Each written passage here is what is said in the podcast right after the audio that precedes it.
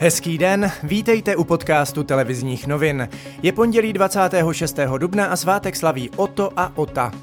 Dnes bude jasno nebo skoro jasno, na severovýchodě přechodně až oblačno a ojedinělé přehánky. Teploty se budou pohybovat mezi 7 až 11 stupni Celzia, v tisíci metrech na horách kolem 2 stupňů.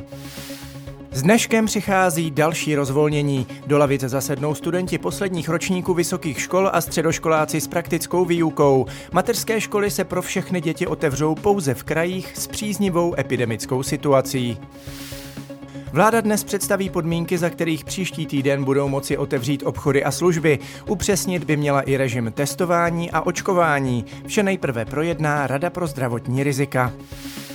Nedělní projev Miloše Zemana spustil enormní vlnu kritiky. Prezident prý záměrně rozmělnil a spochybnil řadu informací o kauze Vrbětice. Podle předsedy Senátu Miloše Vystrčila dokonce ohrozil probíhající vyšetřování. V rámci svého vystoupení použil informace, které jsou v utajeném režimu, to znamená informoval o živém případu, což mohlo významně stížit další šetření. Ve věku 82 let zemřel vědec a významná osobnost předlistopadového samizdatu Ivan Havel, mladší bratr dramatika a prvního českého prezidenta Václava Havla.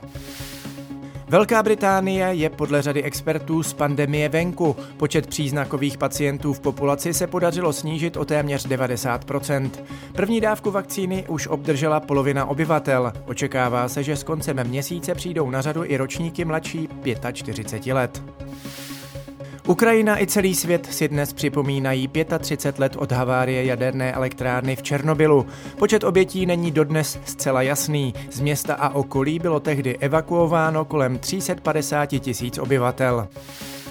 A ještě ze sportu, koronovace krále fotbalové ligy se prozatím odkládá. Slávia na hřišti Bohemians potřebovala vyhrát, ale zrodila se bezgólová remíza a na třetí titul v řadě si musí sešívaní minimálně do neděle počkat. A to je z dnešního podcastu televizních novin vše. Mějte fajn den.